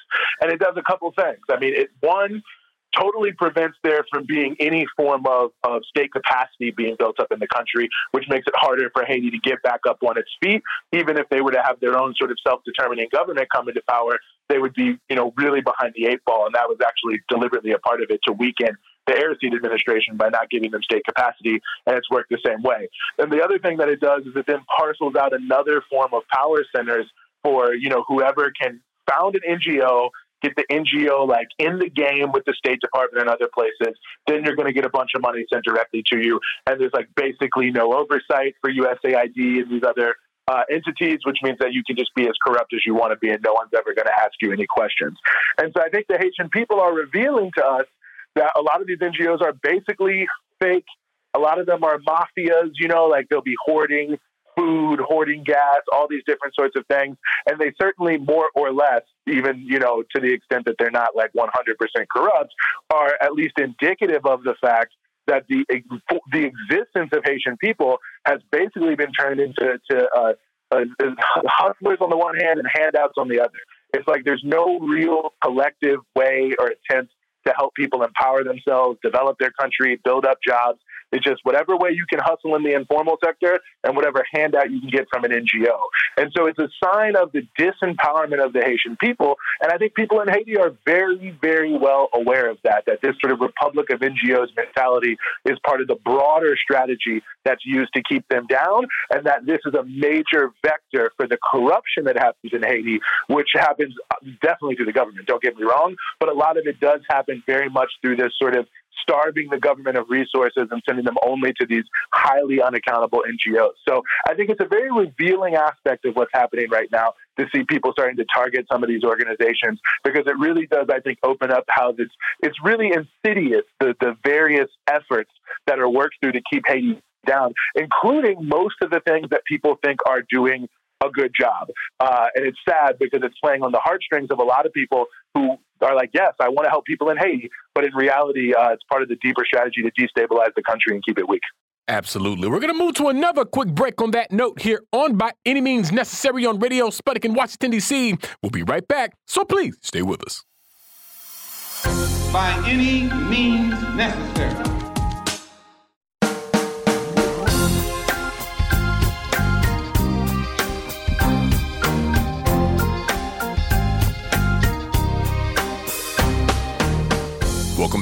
To By Any Means Necessary on Radio Sputnik in Washington, D.C. I'm your host, Sean Blackmon, here with Jacquie Luqman. And as always, we are your guide for connecting the political, social, and economic movements shaping the world around us. My dear friends, phone lines are still open 202 521 1320. That's 2 025211320. I am here. Jacquie Luqman is here. Eugene Puryear is here as we continue. And uh, staying with the uh, international piece here, Eugene, and how the United States is uh, sort of orienting towards uh, different uh, international developments. Here recently, uh, Antony Blinken, U.S. Secretary of State, accused China of basically speeding up its plans to, you know, in their mind, you know, seize, take over, and invade Taiwan. Um, of course, this follows after, well, I mean, I, I believe actually the still ongoing uh, 20th Congress of the uh, uh, Chinese Communist Party, where the West almost always collectively has a conniption fit over what uh, Xi Jinping uh, says and does. He was, Blinken, that is, was talking to an event at Stanford University earlier this week where he said, quote, there has been a change in the approach from Beijing toward Taiwan in recent years, which according to him includes, quote, a fundamental decision that the status quo was no longer acceptable and that Beijing was determined to pursue reunification on a much faster timeline, which, uh, and the prospect of that, he says, is, quote, creating tremendous tensions.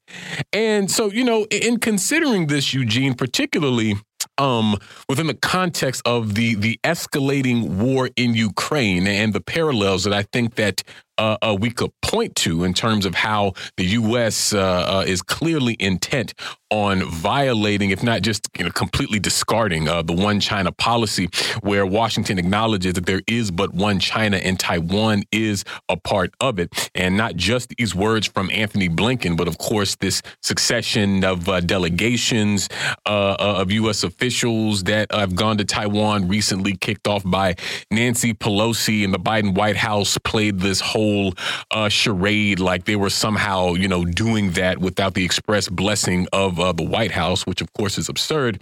But I mean, given these uh, same dynamics, uh, uh, uh Eugene, I'm just wondering how you see it because I mean, as we've been just sort of pointing out on the show, I mean, this new Cold War era that we're in, Washington seems like it wants to move as quickly as possible to a hot war, a hot nuclear war at that, both with Russia and China, something that, of course, would have a, a devastating impacts for uh, uh, humanity itself, but out of just this desperate attempt at maintaining world hegemony, uh, uh, the U.S. seems, you know, more than willing to sacrifice the rest of us for that control. Yeah, I mean, wow, what a what a bleak state of affairs. I mean, you know, the the fact that we're staring down the barrel of nuclear war, you know, planet destroying climate change ever increasing poverty, a massive cost of living crisis, which is, you know, also a crisis of hunger and a crisis of energy poverty and, and people being forced to live in the cold and the dark and not be able to eat. Uh, and all of this is based on choices made by the United States of America for reasons that I mean, you know, they're obvious in many ways, but that they just there's no good reason for it. I mean, the idea uh, of this new Cold War is unbelievable. But you know, not to get too far afield there on the, the, the general point that you're making, I think Blinken's statement was unbelievable to me. I mean, I don't know if there's any credible commentator on China that could say anything that's changed in the past couple years on this issue uh, has been the U.S. attitude which has become significantly more belligerent. I mean, you know, it started with the Trump administration right after they came in. This is, you know, for people to remember, it feels like ages ago, but right after they came in in 2016, one of the first things they did was announce a big new package of arms for Taiwan. It was a deal that was negotiated behind closed doors with the connivance of former Senator and uh, Republican presidential candidate uh, Bob Dole who was a lobbyist for Taiwan, and it was considered to be this big change in how the U.S. is approaching it. Not that they never sold weapons to Taiwan. I mean, they've been selling weapons to Taiwan for, you know, basically since the beginning, but that they had sold these weapons. They had sold like a larger amount of weapons. They'd sold some more high powered weapons than they normally did. And it had been done very quickly without a lot of discussion. And so it just felt deeply provocative. And obviously, Trump then went on to be very anti China. The Biden administration has doubled down on those policies and has doubled down on its so-called strategic ambiguity, although it ain't that ambiguous at this point, of not only increasing the number of weapons, but also increasing the you know the flights, the ships, all these other things in the area of the Taiwan Strait. Um, they've increased their attempt to isolate and contain China in the region with the Quad. Uh, they've also aggressively you know, promoted and tried to stoke the flames of disagreement between countries in ASEAN, the Southeast Asian countries, and China over various island chains there. Um, that also tend to mainly be in the South China Sea. The promotion of the the THAAD missile defense, so called, the Aegis Ashore in Japan. I, I mean, really an aggressive remilitarization push. And then, yeah, you've seen all these trips. Nancy Pelosi's trip, which was highly provocative, which almost everyone said at the time, and which, by the way, according to the Economist YouGov poll, the you know plurality of Americans asked that she should not have gone. So I think even to the average everyday person, it was clear what was happening. So when you put all these things together, that is the context in which China itself has indeed increased its own military sort of posture in the region to send a message that they're not going to be intimidated. But it just has to be said here it is totally absurd. There is zero evidentiary capacity uh, out there to prove that somehow China has quote unquote accelerated its timetable for reunification or is looking for re- military reunification. China has always said on this issue, quite just just so we're clear, they've always said on this issue that a unilateral declaration of independence would most likely be met with uh, you know, of, of conflict because they're not going to allow Taiwan, which is a part of China, to be independent. But outside of that, their policy has always been and continues to be uh, to promote peaceful reunification. What most people don't know, because they only hear it in the context of Hong Kong and Macau, is that Deng Xiaoping coined the phrase one country, two systems around the return of Hong Kong and Macau to Chinese sovereignty in 1997, but not really about those two territories, but about Taiwan to show that the, the Chinese leadership was was looking at the issue of reunification in a very real way. That they were not looking to, uh, you know, dictate all the things on the mainland to places like Taiwan, and that you'd be able to see through the rule of uh, uh, through the, the writ of the PRC in Hong Kong and, and, and, Macau that they were willing to do this.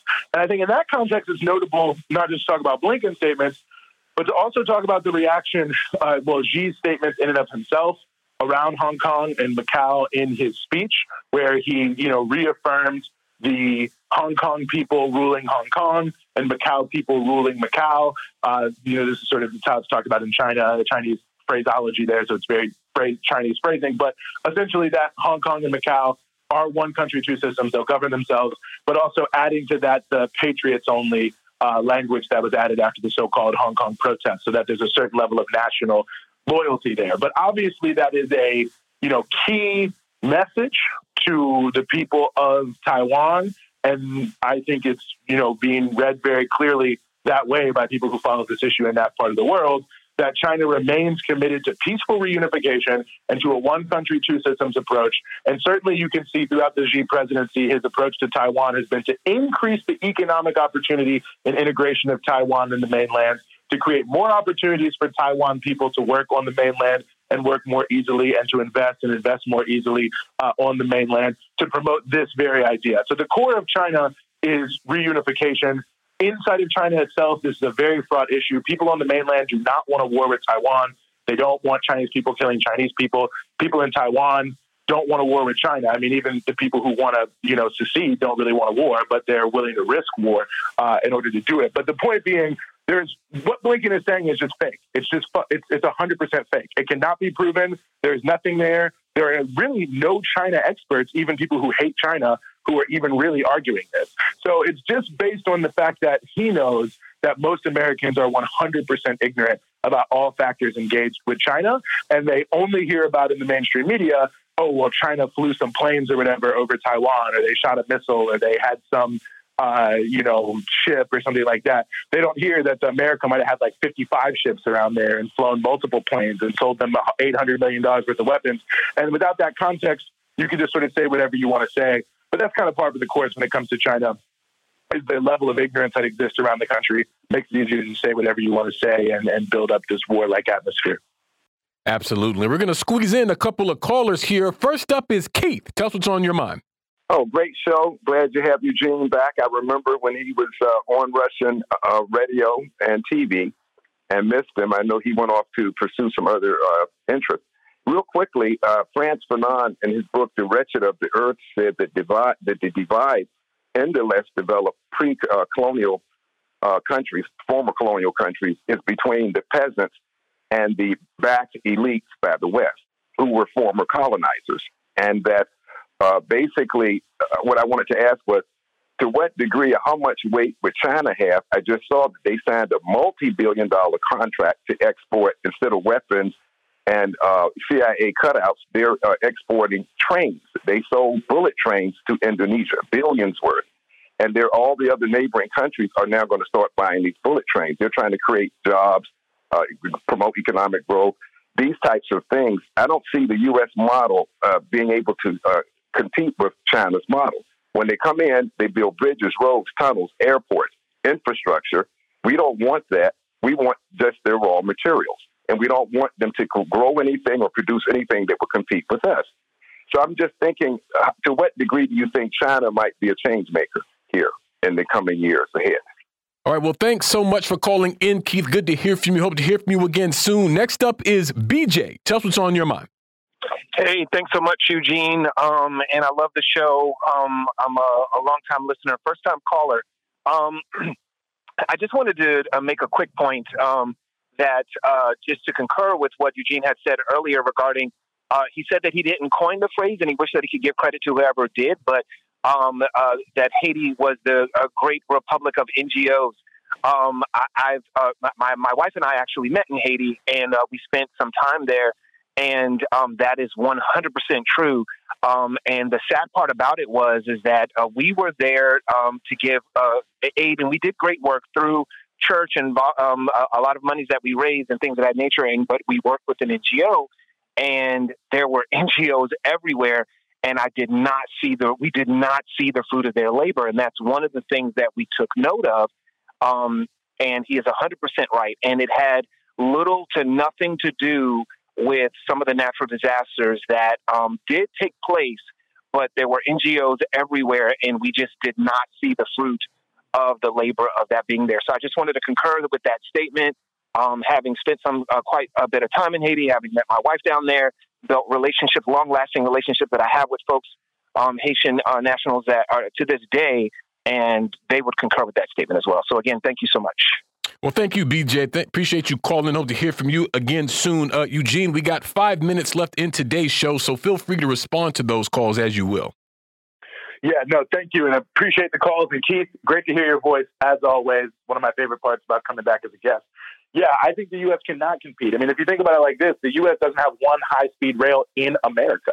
So if you can't develop high speed rail in your own country, then I mean, it, it, I think it's very indicative. People should read the New York Times article from a couple weeks ago about the California high speed rail and how it's totally failing. It's embarrassing. And it's going to be a huge embarrassment to the U.S. at the G20 when the Jakarta to Bandung high speed rail built by China is going to be revealed. And it's going to be during the G20. So Indonesia kind of making a nice little tweak in the nose there of the U.S. But I think it's a notable piece.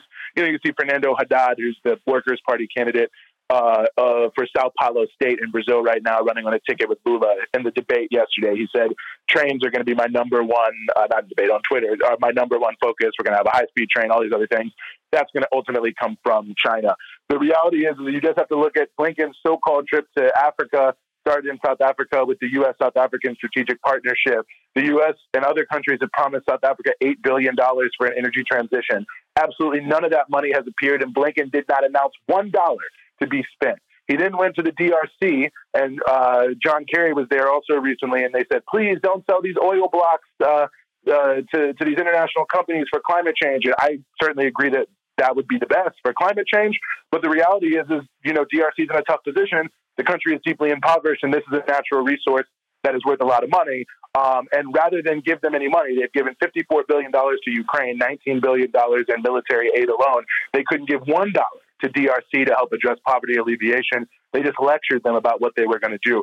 So the U.S. has absolutely no plan. The $600 billion to counter the Belt and Road has not appeared in any way, shape, or form. The odd thing that they do build here and there, and it's usually Japan, not the U.S. or anyone in Europe that does build something, um, is is is you know few and far between. But ultimately, development is the enemy of the West because they don't want countries to get strong. So I think not only can they not compete, they actually don't want to compete with China. And they think that this style of development is ultimately going to be bad for imperialism and capitalism and it'll create more competitors rather than more, uh, you know, satrapies and, and, and other forms of subordinate forces that will just listen to Washington and Brussels above anything else. Absolutely, and you know, a, a, a, little while ago, you know, I was sort of uh, just sort of describing Blinken's uh, comments and kind of the overall uh, orientation of Washington towards uh, Taiwan and Ukraine and and what that means for our political moment. And uh, I think it's directly tied to uh, a capitalist system and an imperialist system emerging from that uh, that is in decline, trying desperately to hold on to power.